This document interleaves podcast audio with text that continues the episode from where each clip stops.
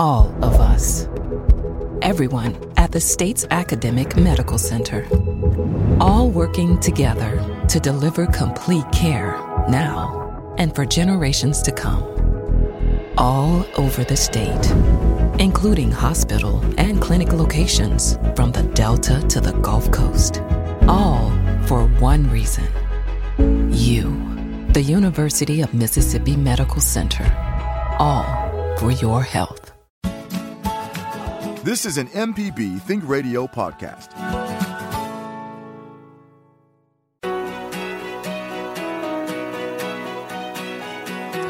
From MPB Think Radio, this is Southern Remedy, where the doctor is always in.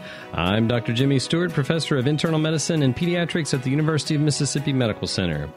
Thanks for joining us on this beautiful morning as we talk about the health health issues that affect you most. That's right. This is the program that you can call in with any kind of healthcare question about yourself or your loved one. You can reach us this morning live and we'll try to tackle those questions for you. You can reach us by calling 1-877 MPB ring. That's 1-877 672 7464 or send an email to remedy at mpbonline.org. This is Southern Remedy from MPB Think Radio.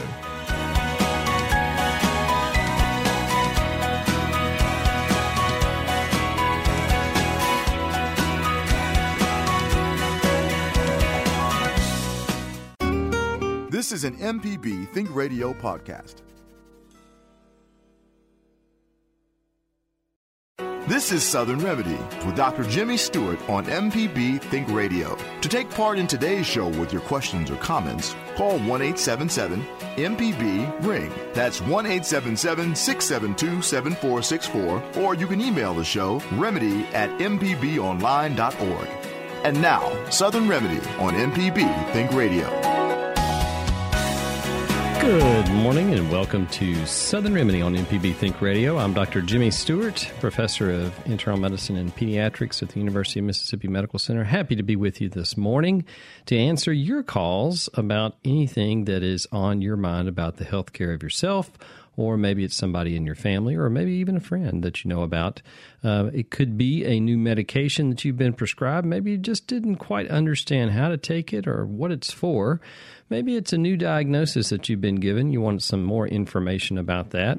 Or perhaps you don't have a diagnosis yet and you're trying to figure out what to do next. We can help answer all those healthcare questions about yourself, no matter what your age might be. You can reach us this morning by calling 1 877 MPB ring. That's 1 877 672 7464.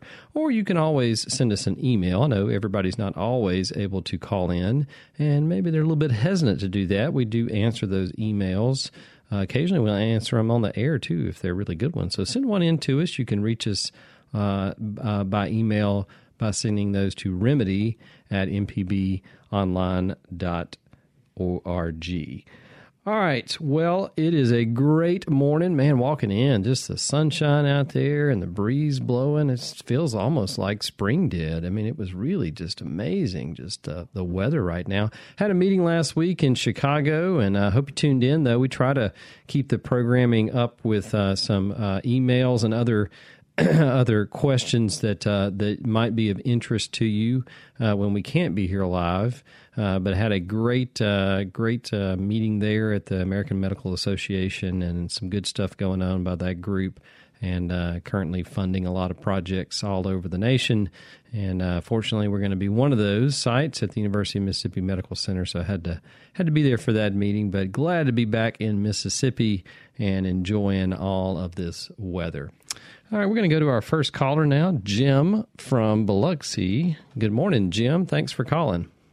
Good morning. Uh, look, I just wanted to say I had a uh, transplant August 23rd, a liver transplant up uh, in your fine hospital, and uh, connected with the transplant team up there. And I just wanted to talk y'all up, man. It's an amazing place.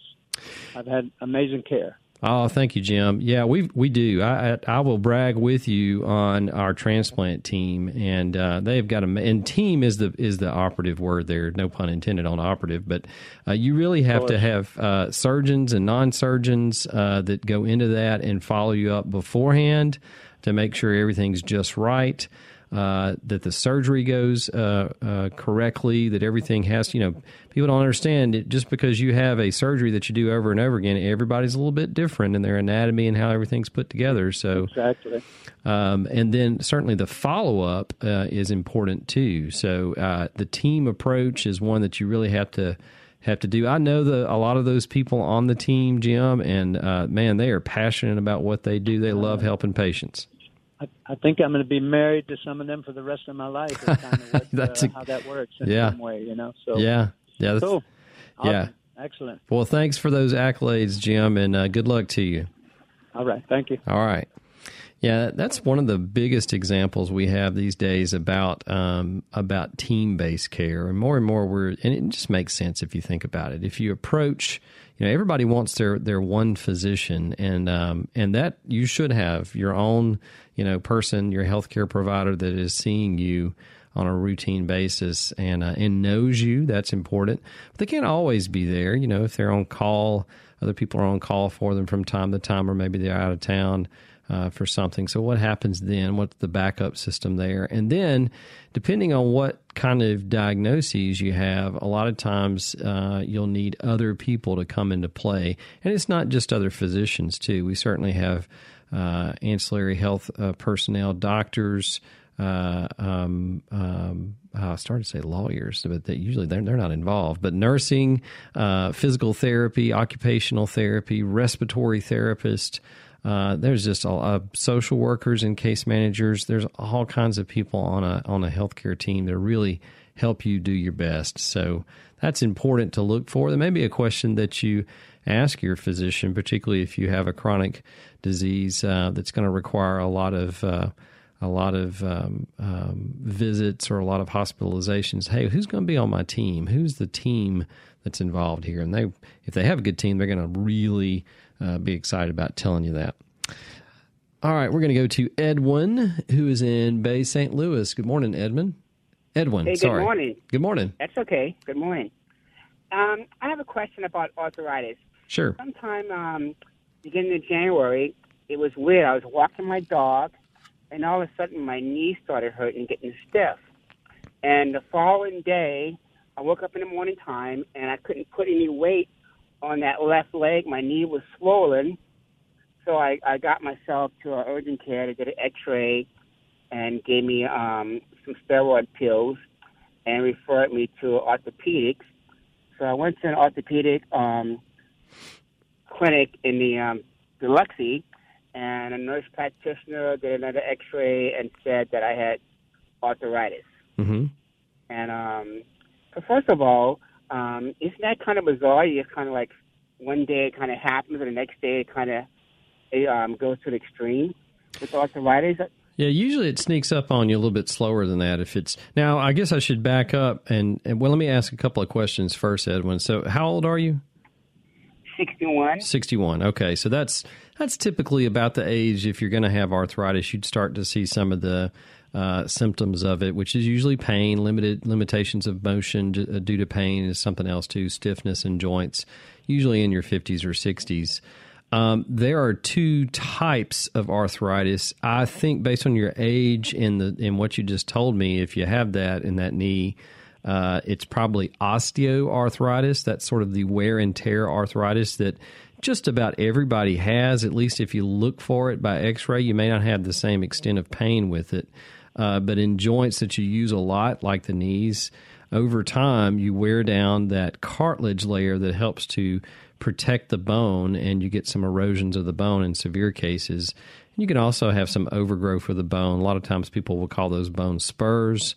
Um, mm-hmm. But it is common as you get older. It's it's uh, not as common that people say, "Hey, I just woke up one day, I was doing this, and then I had it." Unless you've had an injury to that knee while you were walking. I didn't really hear that. I didn't have an injury to the knee while I was walking. Yeah. Now I remember like some years ago. I don't know, maybe when I was a teenager.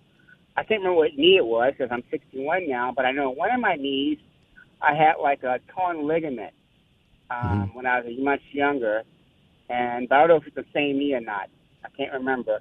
But yeah, the thing was so bizarre. So I was really concerned, and I tried to. Um, I made a follow up with the um, the doctor, um, not the nurse practitioner, but when I went back to the um, follow apartment to see the doctor, he wasn't there.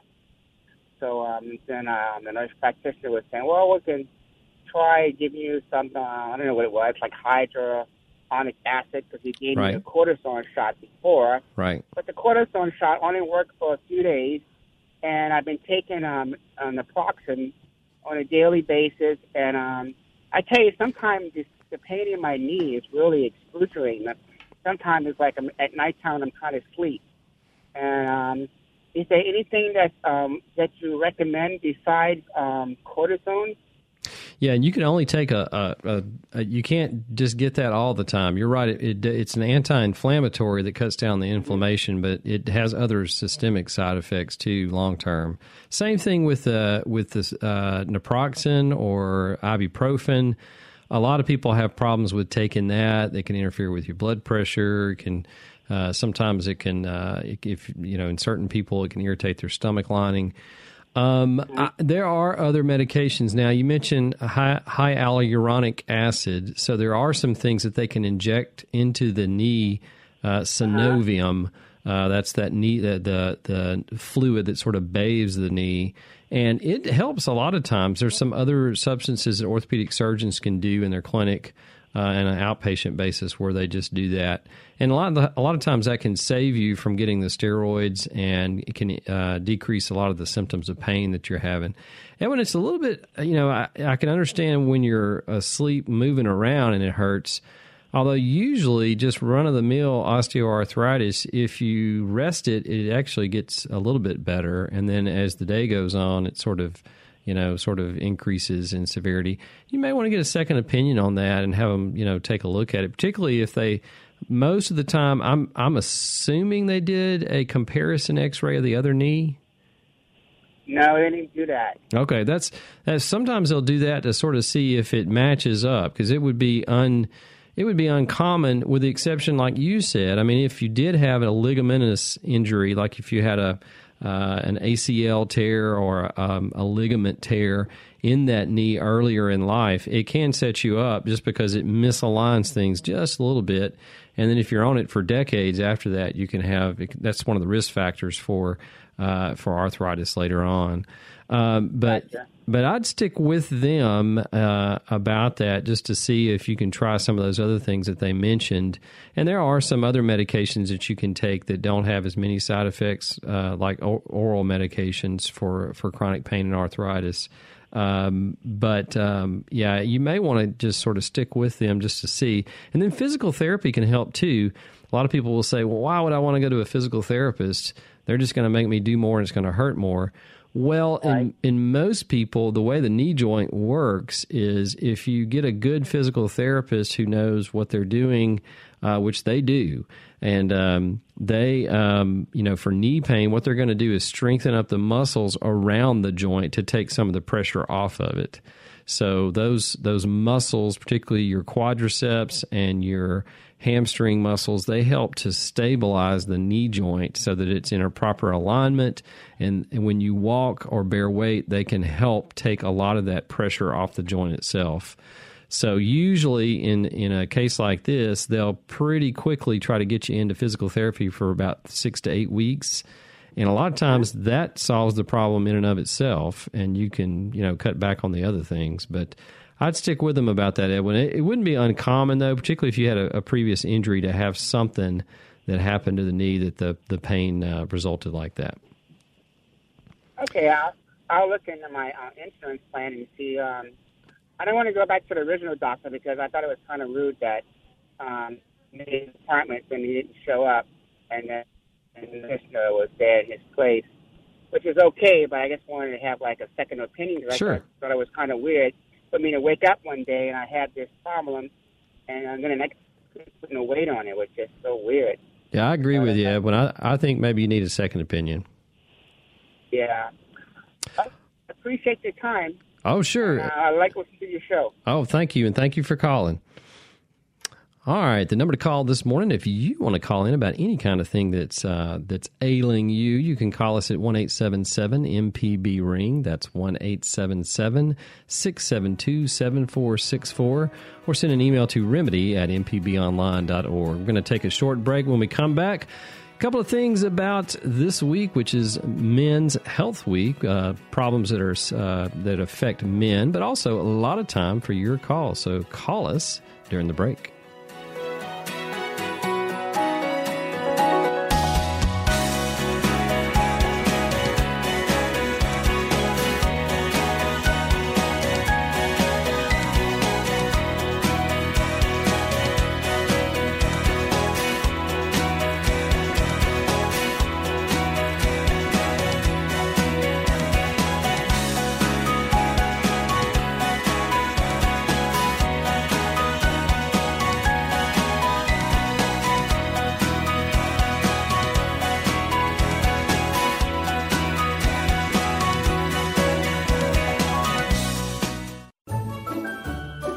Is an MPB Think Radio podcast.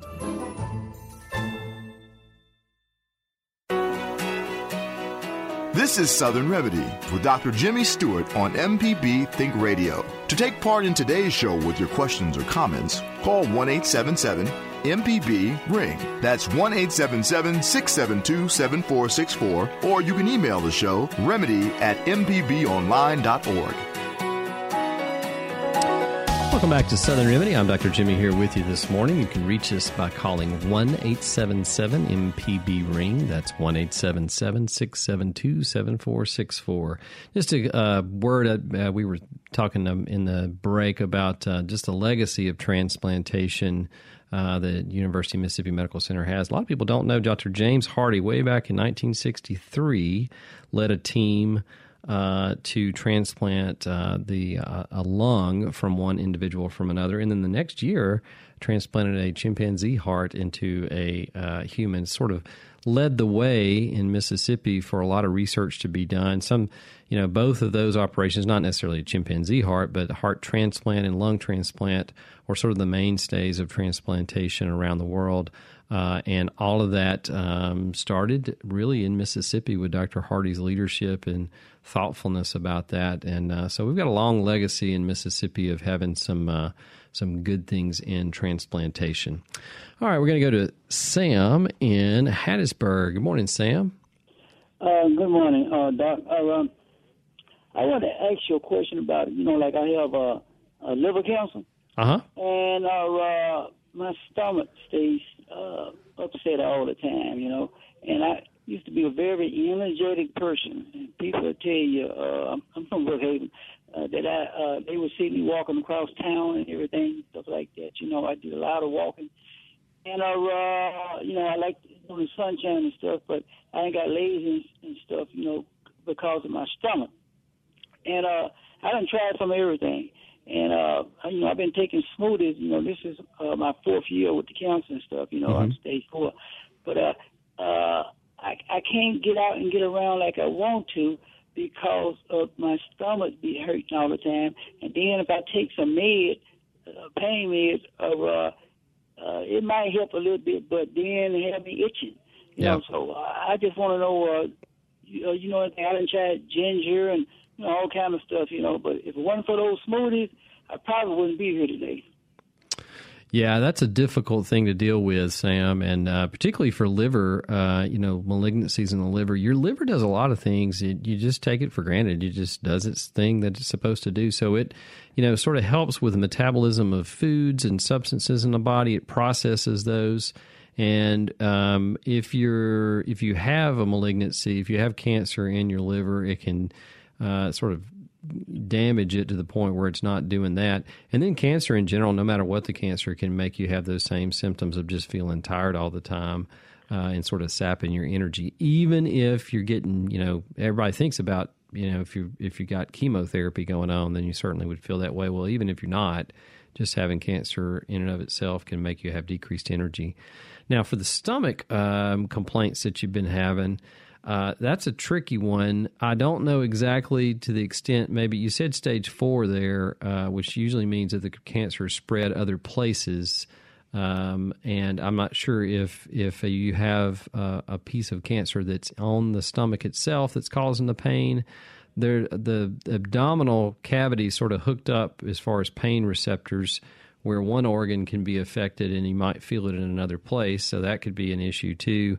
Or if you've had previous surgeries that are related to the cancer, that might you know come into play. But you mentioned smoothies. A lot of people do um, you know different consistencies and different combinations of things. You can control food a little bit better and what you're getting. Uh, doing that in consultation with a nutritionist might help too, because they can sort of prescribe the exact things that you need just for good uh, nutrition, and that can maybe um, uh, lessen the symptoms. Uh, pain medication, as you mentioned, biggest side effect people have with that is you know they get tired. They can have some itching with it too, particularly with with some of the uh, narcotics. Um, there are some other medications out there that sometimes can help out. Things like Lyrica and Neurontin are two uh, um, um, long chronic pain medications that you can take that might help. And then there's some, also some things like Cymbalta. I, you know, I'll say though, Sam, you, sort of have to to f- strike ahead with a, your own plan about this and try to figure out what's worked. Sounds like you've already figured that out with the smoothies. Um, and then the other thing to do is to you know go to a pain specialist. I don't know if you've seen anybody in a pain clinic, uh, but they have some special expertise that not only with medications but also some things that they might can do that could decrease your pain. All right, Sam. I think we've. Yeah. Did, have you seen a pain specialist, Sam? Uh, yeah. Okay. And, and uh, uh, I went to another one. I left the VA. Went to another pain specialist, and, and uh, he had me to get some stuff called a capsule called NAC. Are you familiar with NAC? You know, it's supposed to help. You know, uh, clear some of those toxins from your lungs and liver. You know, uh, I'm, I'm well versed on, uh, on on taking care of myself. You know, I used to work as a med tech and everything, Mm-hmm. and uh, uh, so I watch my lab work and everything. You know, but uh, I don't know nothing, nothing about this NAC. Yeah, I'm not familiar with that. Um, and in particular, you know, if it's like clearing out substances that might be, you know, poisons or things like that, that's probably not going to solve your problems with your stomach. Um, so I, would be a little leery of that. And uh, is, the pain clinic? Does that have pain specialists that are there? They're physicians that have been trained in pain. Uh, yes, it's a, Yeah. a doctor been trained in pain. Yeah, yeah. I'm not. I'm not familiar with NAC. It may be something that's particularly, you know, been looked at, but I'm just not. I'm not familiar with that individual one. But you, if you're seeing somebody at a pain clinic, they're going to help you. Yeah, they didn't do what they can. Anyway, thanks a lot, and uh, hey, you're doing an excellent job, and uh, uh, uh, I like your attitude toward medicine and, and, and, people uh, than the previous doctor. I'm just being straight up about that. We won't tell Dr. DeShazo, Sam. but thank you, Sam. I appreciate that. All right, you, you take care. All right, the number to call if you have a question or a comment uh, today on our show, any kind of problem, you can call us at 1 877 MPB Ring. That's 1 877 672 7464. We're going to go to Joe in Brookhaven. Good morning, Joe. Hello. Thanks for calling, Joe. You're on the Okay, air. thanks for accepting the call. The name's Joe. But I got a problem with um, prostate.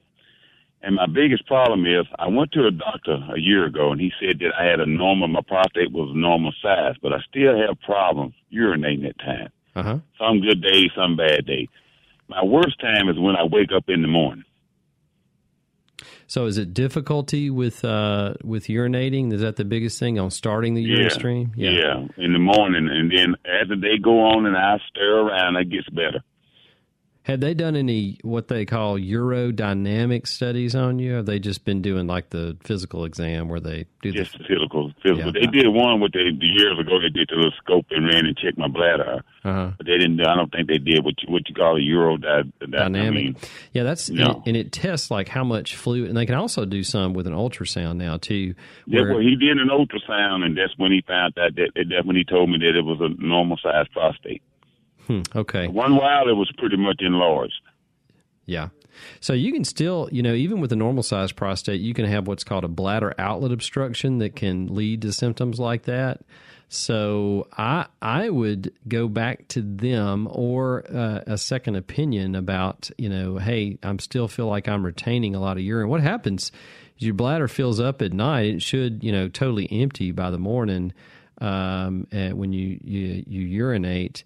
And if it doesn't, you know, you can have those those. If there's a problem with the flow out of it, I mean, this is a, a pipes problem, right? Mm-hmm. So um, if your bladder's not doing that, then you might have an obstruction that's downstream from the bladder, or the bladder itself may have some problems. Like maybe it's not uh, maybe it's not functioning correctly. Are you having any pain when you urinate? Sometimes. Yeah. I mean, like like sometimes I don't wake up all night. Then sometimes I might wake up two or three times a night. Yeah, with just having to urinate. Yeah. Yeah, there. I, you know, I would. Are you on any kind of medications like uh, Proscar? Yeah, I'm on medication. I'm on um, the what the Flomax. Flomax. And, uh, yeah.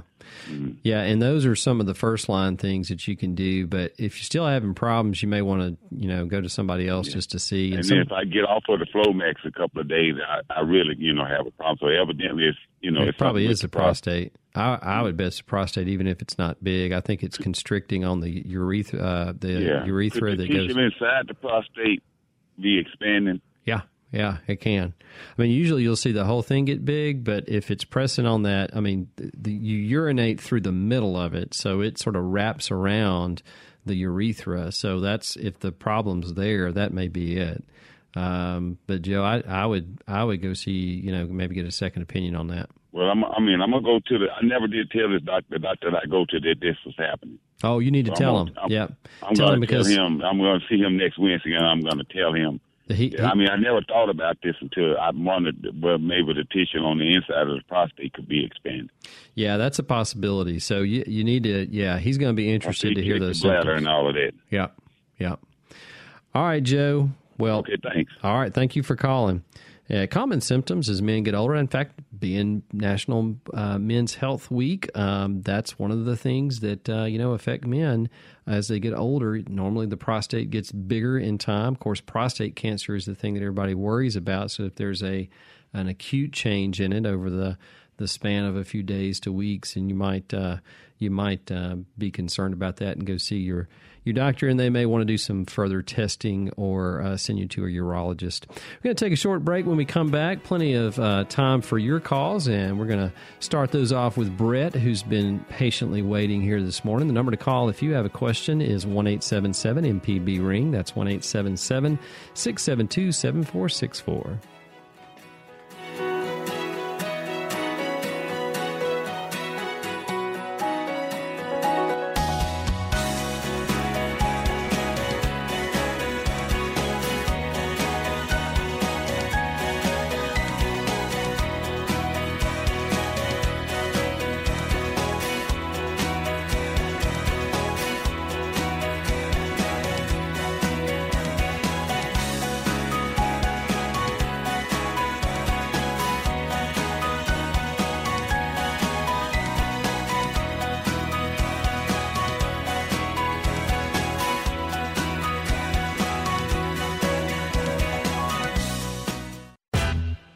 This is an MPB Think Radio podcast.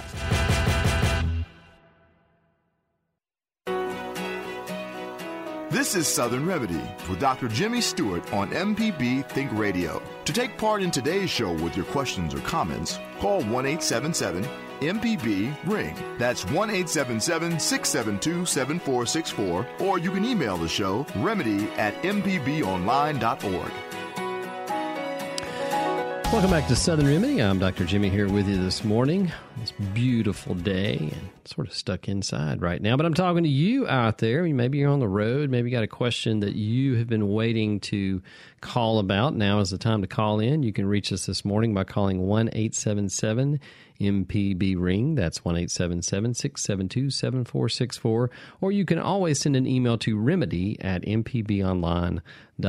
Previous caller was asking about a medication uh, that uh, was used to uh, treat uh, his uh, symptoms and condition of uh, liver cancer, uh, stage four liver cancer, and uh, he, said NAC. I should have picked up on this, but our team here, we talked about teams earlier, uh, sort of researched that. So that's N-acetylcysteine. So N-acetylcysteine is a old common uh, medication, most commonly given with Tylenol overdoses to help protect the liver from some of the damage that Tylenol can do in an overdose situation. Um, so it also has been used at times to treat uh, treat the liver, sort of detoxify different things, particularly one um, enzymatic system in the liver. Uh, pain wise, doesn't do a whole lot, but that's that's probably why it was being used was because of that. All right, let's go to Brett, who's been patiently waiting. Good morning, Brett. Uh, good morning. Uh, hi, doctor. Um, my brother recently passed away, and uh, he the the uh, I was told it was from something called uh, it starts with an A. It's about five letters long, and I can't remember exact name, but it's the rupture of the blood vessels uh, at the base of the esophagus and pancreas. Now, I wonder what is that and what caused it? So I'm trying to think. Well, first of all, Brett, I'm sorry to hear that about your brother. I'm trying to think of the name that you're Just talking. Five or six letters. Yeah. Uh, Did, did he? Uh, and I hope you don't mind me asking some some pointed questions here, just to try to figure this out a little bit more. Did your brother? Do you know if he drank alcohol a lot, or did he have? Did he smoke? He uh, beer and he smokes cigarettes. Okay, all right. So probably, so there is a condition where you have uh, dilation of those blood vessels that you mentioned at the bottom of the esophagus, and then uh, a little bit downstream for that. It, it puts you at risk for bleeding. Uh, almost always, it's associated with uh, with alcohol. It can be associated with with other things too. Uh, the the concern there is these vessels they're not when that once they get dilated so much they really they have a propensity to bleed and burst and it's it can be life threatening pretty quickly uh, unless you get to the hospital really soon. Most people either vomit uh, a large amount of blood or they'll pass uh, blood in their stool uh, or have dark tarry stools. And um, um, that's that's a complication of chronic uh, you know chronic alcohol ingestion um, over time. But that's probably what it is. I'm still trying to, in my mind, I'm trying to, to grasp what the actual name of it is. But um, the way to really treat it, if you have it, is to have regular gastrointestinal visits. So somebody who's a, a GI physician goes in, and they can band those uh, little vessels that are bigger uh, and bleeding. If there's one that's actively bleeding, if you're in the hospital, a lot of times they can uh, inject those with certain things to make those sort of constrict down. There's also a couple of medications that they give in the hospital, and uh, and then once you go home, beta blockers, which are common. Um, common blood pressure medications are oftentimes used to uh, treat that on an outpatient basis once you deal with the with the bleeding vessel. And there's other medications like octreotide uh, um, that are given in the hospital. So that sounds like what that was, Brett. I'm not aware. Now, you can have inheritable syndromes where you have these blood vessels that are sort of connected wrong that have a propensity to bleed. This doesn't sound like that. I mean, you can have those in different places. Yeah. Uh, but, he only drank beer, just you know, no hard liquor or anything. Yeah. I, and I, I was just wondering one other thing: could stress be a factor? Usually not. Now, stress can be a, a, a, factor in excess acid production in the stomach, so people can have, you know, reflux and they can have uh, lots of gastritis and symptoms like that. But usually, that doesn't cause the the dilation in blood vessels like that. I see. Okay. Well, thank you, doctor. I appreciate. it. Oh, you're welcome, and sorry again to hear about that. Yeah. Thank you. All right, the number to call this morning is 1 877 MPB Ring. That's 1 877 672 7464. Or you can send an email to remedy at mpbonline.org. Speaking of email, this email is from Judy. She says, My 11 year old son was recently diagnosed with something called molluscum. I'm wondering what that is and uh, what uh, we can expect in the treatment of that. I'm a little confused about these uh, these lesions on his body. So, molluscum contagiosum is a common uh, thing that we see in mainly in pediatrics. You can have it into adulthood, but mainly it's younger children. Uh, usually, uh, they're toddler age and up, and these are small, flesh colored. Uh, pinpoint, usually not quite pinpoint, but pencil lead thickness. So about one to two millimeters, flat, raised, fleshy colored um, bumps um, on the skin, and they usually itch, and there's sometimes they're in a line, and it's caused by a virus uh, that infects those cells. So it's a little bit similar to say um, warts, like the warts that you get on your hands or your feet. Um, but molluscum, it can take a long time to uh, get rid of it. it, and usually it doesn't cause any problems besides being a little bit um, itching a little bit. Uh, you can see a dermatologist. They can take those off with various ways. Sometimes they come back, though. Usually they'll go away with, uh, you know, if you wait around long enough, months to years. Uh, they you can get those. A lot of times you'll you'll see uh, these pop up in situations where you have uh, kids that are in close contact with one another. So in locker rooms, if they're on a sports team, uh, because it's a virus that's caused it and it's direct contact that it spread. Uh, but you really don't have to to worry about it too much. You know, if it's in an area that you're going to have interaction with other people, you might want to keep that covered over time. But uh, that's what molluscum is. Very common. Um, you know, a lot of kids have those from from time to time, and um, uh, usually they'll go away without any problems. So uh, that's what that is, Judy. And uh, you can, uh, you know, if it doesn't cause a lot of problems, I probably wouldn't even see a dermatologist, but you can if you really feel compelled to do that. This is Southern Remedy, the number to call this morning. If you have a question about your own health care or somebody else that is near and dear to you, you can call us at 1 877 MPB Ring. That's 1 877 672 7464. All right, we got people popping in and out on the screen. I'm not sure if they're calling and hanging up, or all right, we, we got one in just a second. Hey, it's uh, National Women's, uh, sorry, Men's Health uh, Health Week today. Uh, today, this week. I'm sorry, Dr. Jimmy is getting over an illness and his brain is not quite functioning on all cylinders this morning. what can men do for their own health? Well, a lot of different things. If you take the things that really uh, affect men over their lifetimes, probably the biggest one that everybody knows about, hopefully, is heart disease. is one of the major uh, the major killers of everybody in uh, this country, but uh, certainly men who are affected by it having a healthy lifestyle is one of the best ways to combat that and not picking up nasty habits like smoking, making sure that you're getting plenty of physical activity and eating a healthy diet or those are some of the best ways to do that and combating some of the risk factors. If you've been diagnosed with hypertension or diabetes or high cholesterol, you want to address those things as well. We mentioned uh, prostate health, and certainly prostate cancer is one. So if your urine stream is suddenly uh, changed uh, in intensity or frequency, you might want to tell your doctor about that it's sort of controversial about getting regular PSAs because we have so many false positives and they lead to biopsies, and sometimes those biopsies can have uh, some side effects. Um, so it is a little bit controversial to do that in the entire population, but particularly in individuals that have a strong family history, particularly of early prostate cancer, or if they're symptomatic, then they should uh, definitely uh, have that looked at. All right, we're going to go to Sharon from Mobile. Good morning, Sharon. Hi, I'm calling um, about my sister. She uh, was recently diagnosed with thyroid cancer, mm-hmm. and um, they told her she should have surgery, but she's um, put it off. They told her she's got like a nodule that's like more than two centimeters, mm-hmm. and um, she's having discomfort, like with swallowing, but no pain. So she's put it off how much should I be on her to get it done? That's the question. Uh, you should be on her a lot, Sharon, and uh, because this is that's concerning. Thyroid cancer, it is a curable cancer, uh, and there's two different types. There's medullary and papillary uh, thyroid cancer, the two uh, two main types of, of thyroid cancers. Um, most of the time, if you catch it early on, you can treat it. And surgical, you know, surgery is one of the ways that they treat that.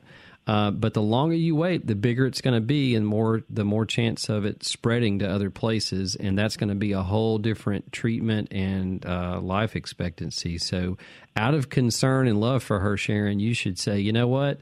Uh, I really think you ought to get this taken care of. The longer you wait, I'm sure they told her that. The longer you wait, the worse the outcomes are. Um, now, it, you know, it's not something that needs to be done within a day or two, but we're talking, you know, a couple of weeks is probably all I would I would feel comfortable with, uh, unless there's other complications. If she's got some medical conditions that might uh, put her at risk if she has surgery, uh, those of course are things that you want to want to nail down first and get those optimized beforehand. But if it's if it's not, and she's just sort of putting it off, it is not going to get any better. And those symptoms that you mentioned, with you know, the thyroid sits right over your larynx. It affects your speech if you have something pushing on it. It can affect her swallowing uh, and her airway. So it, it's not something to to put off too long. Okay. Thank you very much. All right, Sharon. Thanks for calling. All right, we're going to go to Lan from Hattiesburg. Good morning, Lan. Good morning. Thanks for calling. Yes, sir. Um, I was listening to the radio and I um, had a question about my anxiety and stress. Been stressing out, and um, I wonder why I feel like I'm losing control. So, so it's mainly anxiety. Is that the kind of symptoms? Right. Right. Are those uh, Lan? Is it like with everything, or is it with just particular things? Particular things. Yeah. Okay. This sort of, and this has been going on for a while. Yes, sir. Okay. Yeah, and any of that running your family? Any other you know problems like this? Anybody else sort yes, of dealing? Okay. Uh, Lan, do you have any other medical problems? Not that I know of. Okay. And how old are you, Lan? I'm 27. Okay. Young man. All right. So uh, anxiety is is common. It can be linked to individual things. Uh, like you know, some people have anxiety if they're driving a car, if they're in different social situations, if they're taking a test, if they have different job activities. And a little bit of anxiety is all right. It's a it sort of gets us motivated. It it uh, focuses our attention on some things but it becomes a problem when it interferes with what you're able to do, like your relationships in your life, with your job that you need to do at home. Uh, you know, different different things that uh, that you would normally do, and a lot of people just become incapacitated because of that. It is treatable, though, Lan. It is treatable with medications and with non medications. Uh, you need a good person who is trained in that. Uh, now, you don't necessarily need a psychiatrist for run of the mill anxiety problems, particularly if it's either generalized anxiety not really triggered by anything or if it's if it is triggered by something a lot of times somebody who's who's uh, you know a primary care physician can uh, can deal with that up front but if you're uh, if you're having you know continued problems you might want to go see somebody who's specially trained in that like a psychiatrist and they can give you some options. A lot of psychiatrists are are trained and can get you to the people that can help you through those situations. The the wondrous thing about the brain is that it can be retrained to think certain ways and to deal with certain feelings. And it's just like you're training your muscles. So going to a psychologist, you just think of them or a psychiatrist a lot of times as a coach for the brain uh, and uh, they can help you your brain sort of deal with those things. They're going to give you some tools, but sometimes medications can help. There are some medications that are used to treat depression that also are helpful in anxiety um, that help prevent some of those uh, intrusiveness. But I, I think, Land. I, I'm, I'm taking it you, you haven't seen a doctor yet. I haven't. Yeah, I probably on particular. Yeah, I um, I would probably and, and, look. I'm a guy, and us guys sometimes we will hesitate to go, particularly on issues like this. It's interesting that that you shared this with us today because one of the things I was going to say about you know Men's Health Week is one of the topics is mental health and anxiety is one of those things that you know we as men try to just we sort of think oh you know what uh, that men aren't affected by that i'm not supposed to be feeling that way but it's true that everybody deals with that. So I would, if it's intrusive enough that it is interfering with with the way you're thinking, the way you're handling different things that come up, and I would I would go to somebody to a physician and say I'm having these problems. You do not need to be ashamed of that. That's you know that's something that uh, that a lot of people have, and it can be treated. And the goal would be you get back in the game and you do what you need to, to do. Yes, sir. But uh, appreciate it. Oh, you're welcome, and thanks for calling. Yes, sir. All right, we're going to take another break. Man, hats off to Land. We got to need more people to do that and uh, take that first step and just say, you know what, I need some help because that's what the medical community is here, and that's why we're here today for you. So we're going to take a short break. When we come back, plenty of time for another three or four calls, maybe, maybe a couple other information about um, about some topics in the news. You can reach us this morning by calling 1 877 MPB Ring. That's 1 877 672 7464.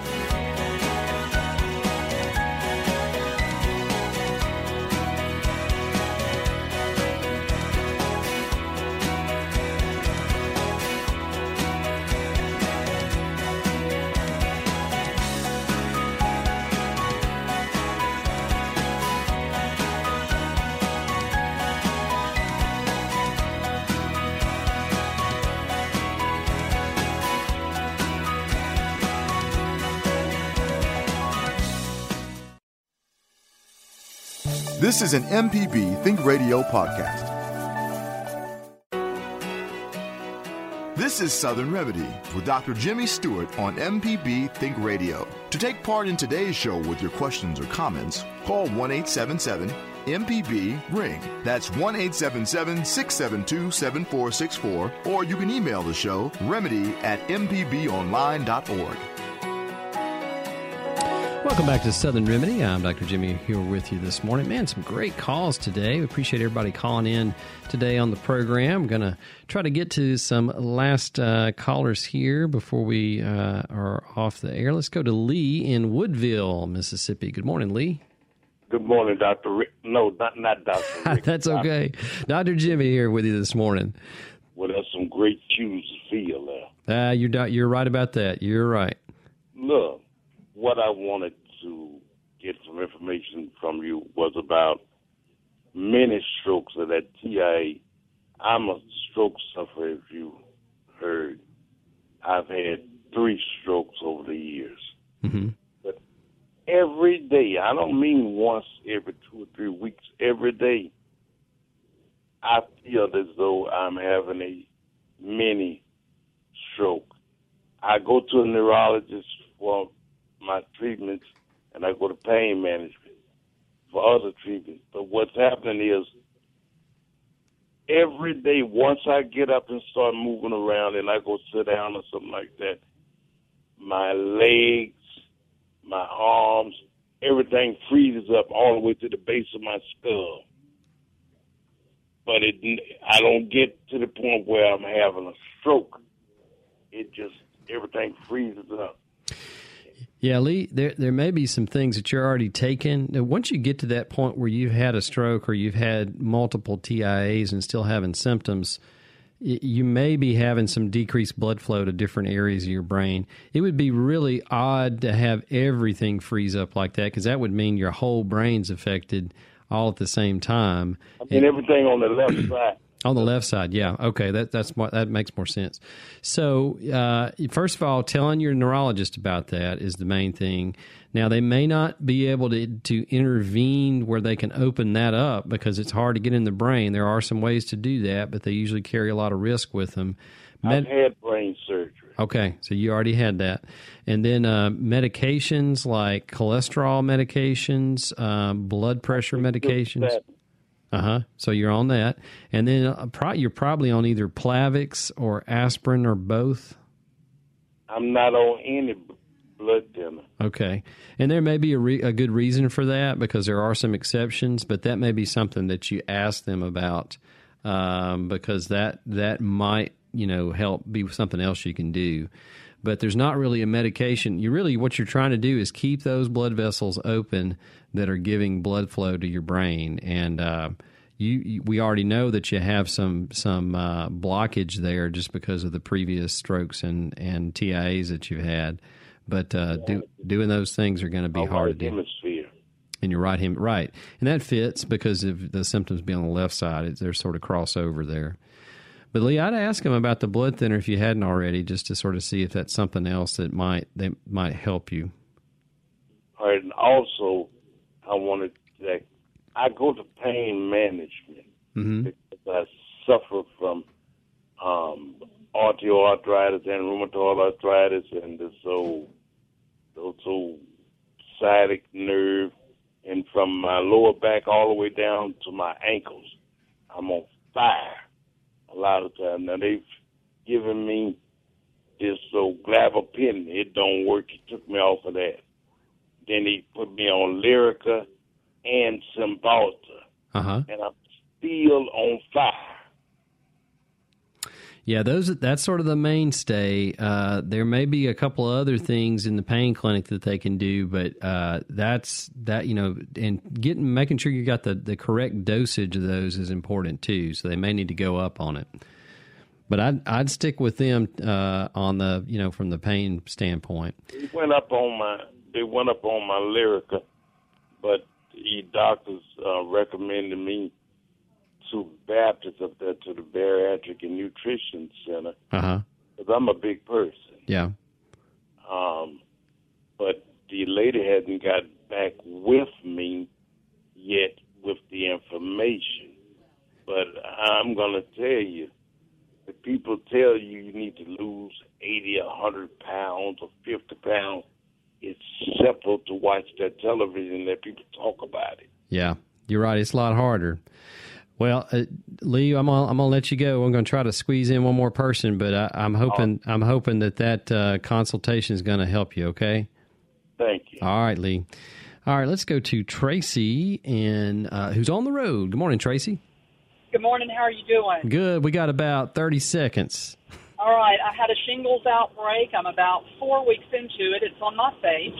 My question is, I've taken, um, you know, uh, Valtrex for seven days, and I'm wondering, is it a good idea to take it as a suppressive, like ongoing? And I'm going to hang up and let you answer that. Sure. Uh, so shingles is a bad actor. Usually, um, you don't need suppressants like that afterwards. So taking it, you know, to prevent another infection. Probably the biggest thing, if you meet the age requirements, is to have the shingles vaccine uh, to help prevent a further one. And, and particularly a person who's already had shingles.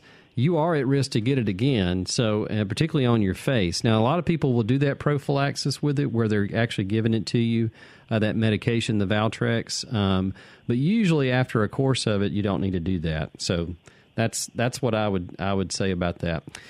All right, that's all the time we have today. We want to thank all of our callers for calling in. This has been uh, Southern Remedy, which is a production of Mississippi Public Broadcasting Think Radio. You can join us next Wednesday at 11 for Southern Remedy, and stay tuned for NPR's Here and Now coming up next on MPB Think Radio.